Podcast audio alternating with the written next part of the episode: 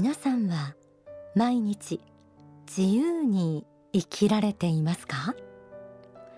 自分が成長している感じ持てているでしょうか？これといった不満はないけどなんとなく充実していない。もっと自由にのびのび生きたい。でもどうしていいかわからない。そんな思いがある人はぜひ最後までお聞きください。天使のモーニングコール。今日は自制心が未来を開くと題してお送りします。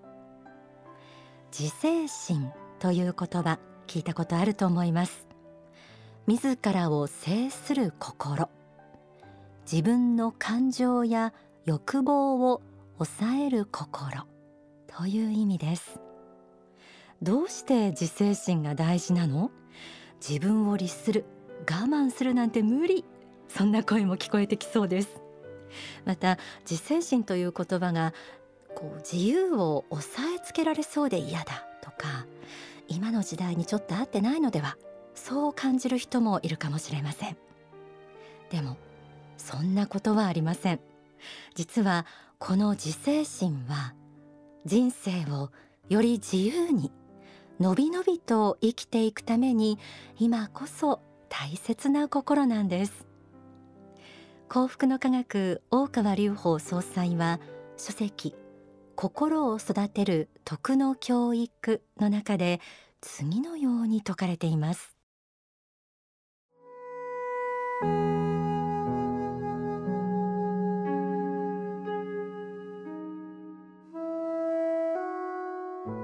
自分がルールを守るという努力をすることで自分で自分の心をコントロールできるようになります。そしてこれは窮屈なことではなく実は本当の自由なのです。例えば車を運転するにしても全くの初めてであればハンドルもブレーキもアクセルもどうしていいのかわからなくて車は動かないでしょう。正しい運転の仕方を学びきちんと法律通り交通ルール通りに車を運転できるようになって初めて本当の自由ということになるでしょう。一見不自由に見えるものが自由を作り出し人を幸福にするためにあるということです。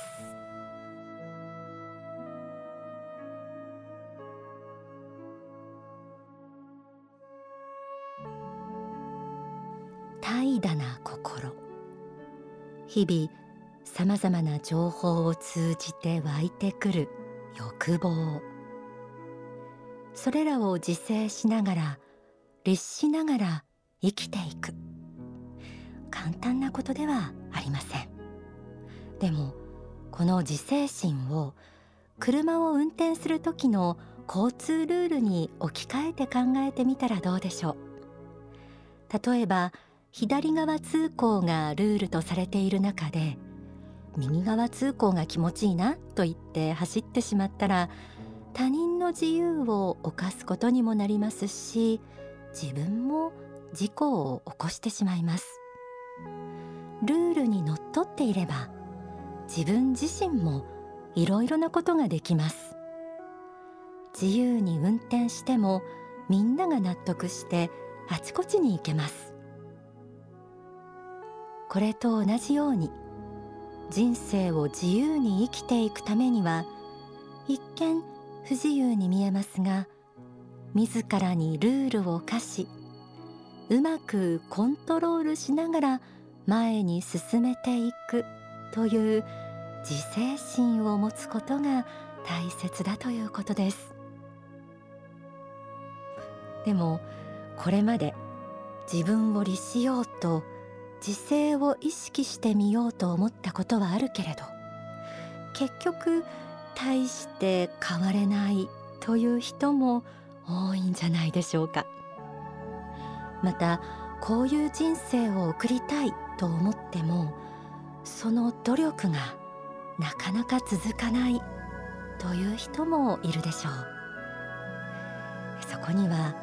こんな理由があるかもしれません。書籍人を愛し人を生かし人を許せにはこうあります。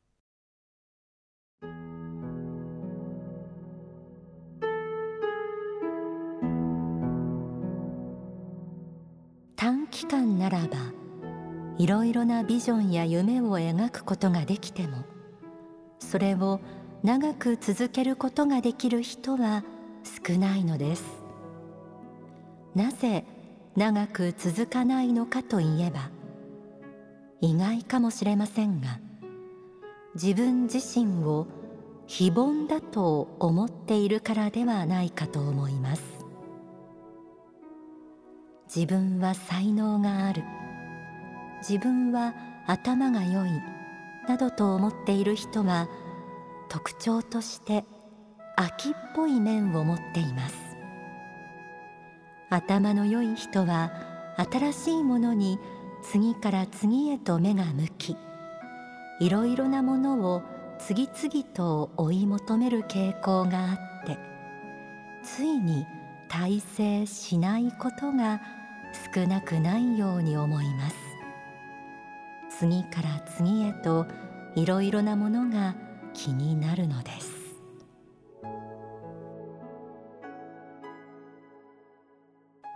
志が長く続かないのは意外にも自分自身を非凡だと思っているからだとありました。いかがでしょうか？そこまでは思っていないという人でも例えば今の自分の立場だったらこれぐらいは許されるはずとかこれぐらいは甘えてもいいよねといった気持ち出てきますよね。あるいはこれぐらい頑張っているんだからこれぐらい苦労してきたんだからという気持ち。もしかしたら自分を特別視する思いにつながっているかもしれません。こうした思いがある限り自制心は生まれてきません。自制心をなかなか持つことができないという人は今の自分はちょっと特別だという思いがなかったかどうかぜひチェックしてみてください。本当の意味で自分は平凡な人間だという自覚を持った人は自らを律し当たり前のことをきちんとやろうとするものです。平凡性の自覚こそ自制心を持つための第一歩だと言えそうです。ではその自制心どのように身につけていけばいいのでしょうか？書籍宗教としての包容力から学んでみましょう。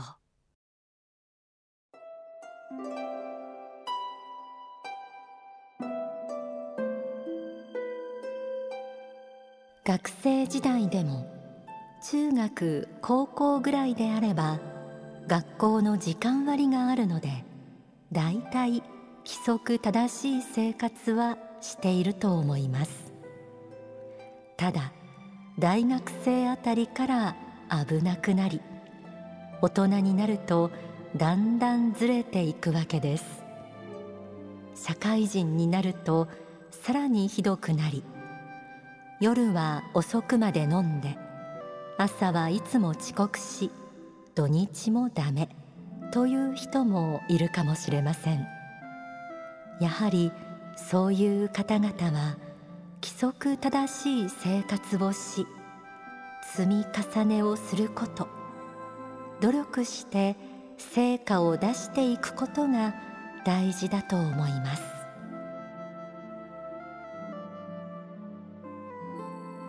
自制心を身につけたいという人。まずは生活習慣を正すことから始めてみると良さそうです。生活に一定のリズムがありメリハリがついている時ってそれだけで充実感があるものですよね。それに生活を正すことは自分の心をコントロールすることにもつながります。いかがでしょう？朝時間通りに起きられていますか？一日のうちやるべきこと順番などは決まっていますか？特に一日のうちでも頭の冴えている午前中を無駄に過ごしていないでしょうか？身の回りはどうでしょう？整理整頓されているかな？食事運動休息をバランスよくとっていますか？一日のうち読書やその他勉強の時間などは取れていますか？スマホやパソコン雑情報に時間を取られすぎてはいないでしょうか。そして人生の目標を持っていますか？なかなか自分の感情や欲望を自制できない人はまず規則正しい生活を取り戻すことから心がけてみてください。眠っていた自制心が目を覚ましてくるはずです。書籍発展思考にはこのようにあります。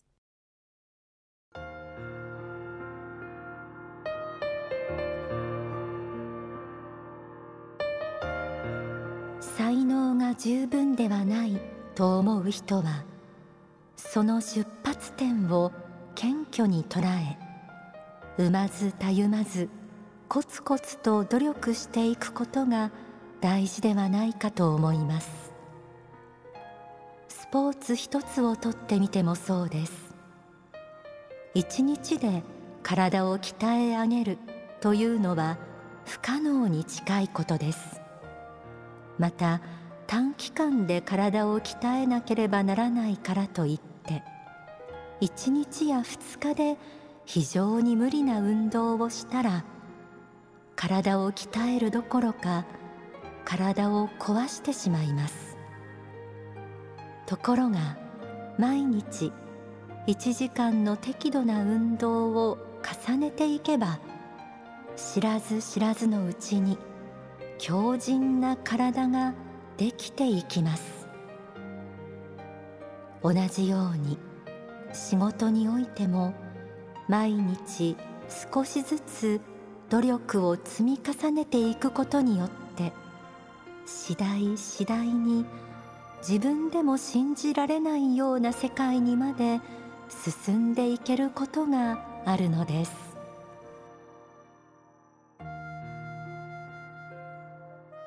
自制心は一朝一夕にはできません。一日一日の積み重ねによって次第に作られていくものです。うまくいっていた生活が崩れてしまうこともあるでしょう。そんな時素早くリバウンドしてくる力も必要ですよね。人間ですから一度できたと思っても何かのきっかけで途絶えてしまうこともあります。その時に自分はもうダメなんだと嘆き投げやりになってしまうこともあるかもしれませんがでもそんな暇があったならもう一度立ち上がってやり直すべきです。平凡性の自覚を持ちいつでもゼロからスタートできる心境を持っている。ということはこうしたリバウンド力を発揮する上でも大切だと言えます。皆さんも今日から心のハンドルをしっかり握ってもっと自由でもっと豊かな人生を送りませんか？今日は自制心が未来を開くと題してお送りしています。えではここで大川隆法総裁の説法をお聞きください。幸福の科学で説くところの幸福とはどういうものであるかと、まあ、いうことでありますけれどもいわゆる幸福論がこの世の話ばかりをするのに比較しまして幸福の科学の幸福論というのはもちろんこの世でも幸福になっていただきたいと考えておりますけれどもあの世的視点から見ても幸福である生き方です。それをこの世とあの世を貫く幸福というふうに呼んでおります。つまりこの世においても皆様が幸福感いっぱいで生きていただくことを願っておりますけれどもそしてそのまま亡くなられたとしても死んであの世に帰られてもやはりその幸福な生活が続くような生き方を提唱して皆様方に実践していただきたいと願っているということなんですね。このわずか数十年ではありますけれどもこの地上生活の中にも私は一定の意味合いを認めております。全く無意味なことを人間というものは繰り返すだけではありません。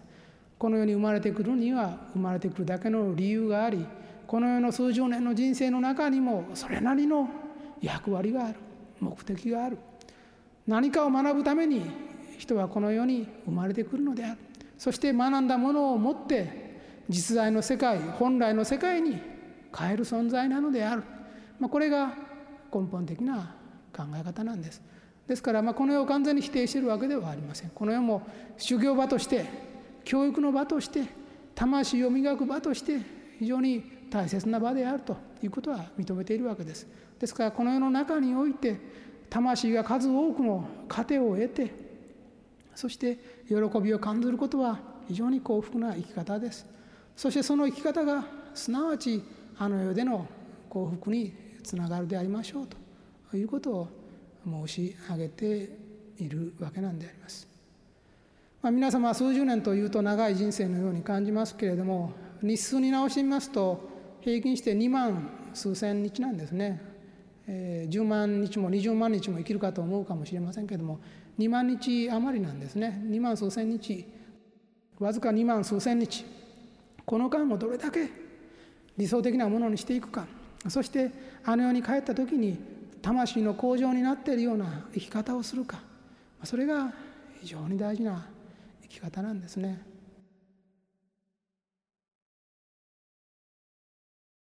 お聞きいただいた説法は書籍幸福への方法に収められています。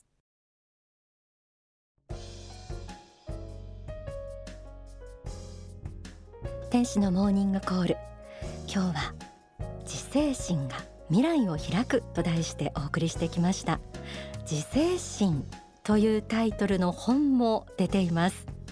自制心心のコントロール力を高めるコツと題されたこちらは大川隆法総裁と大川直樹さんの公開対談本となっています、えー、環境の変化や逆境に強くなるできない自分にさよならできるとも、表紙にあるんですけれども、あ、人生の成功とか失敗というのは運とか環境のせいではないというこう自分へのこう厳しさというんでしょうかねそうしたものも持ちながらこの感情とか欲望をマネージメントし成果を生み出し続ける秘訣が説かれています。えこの自制心この書籍のプレゼントもエンディングでご紹介します。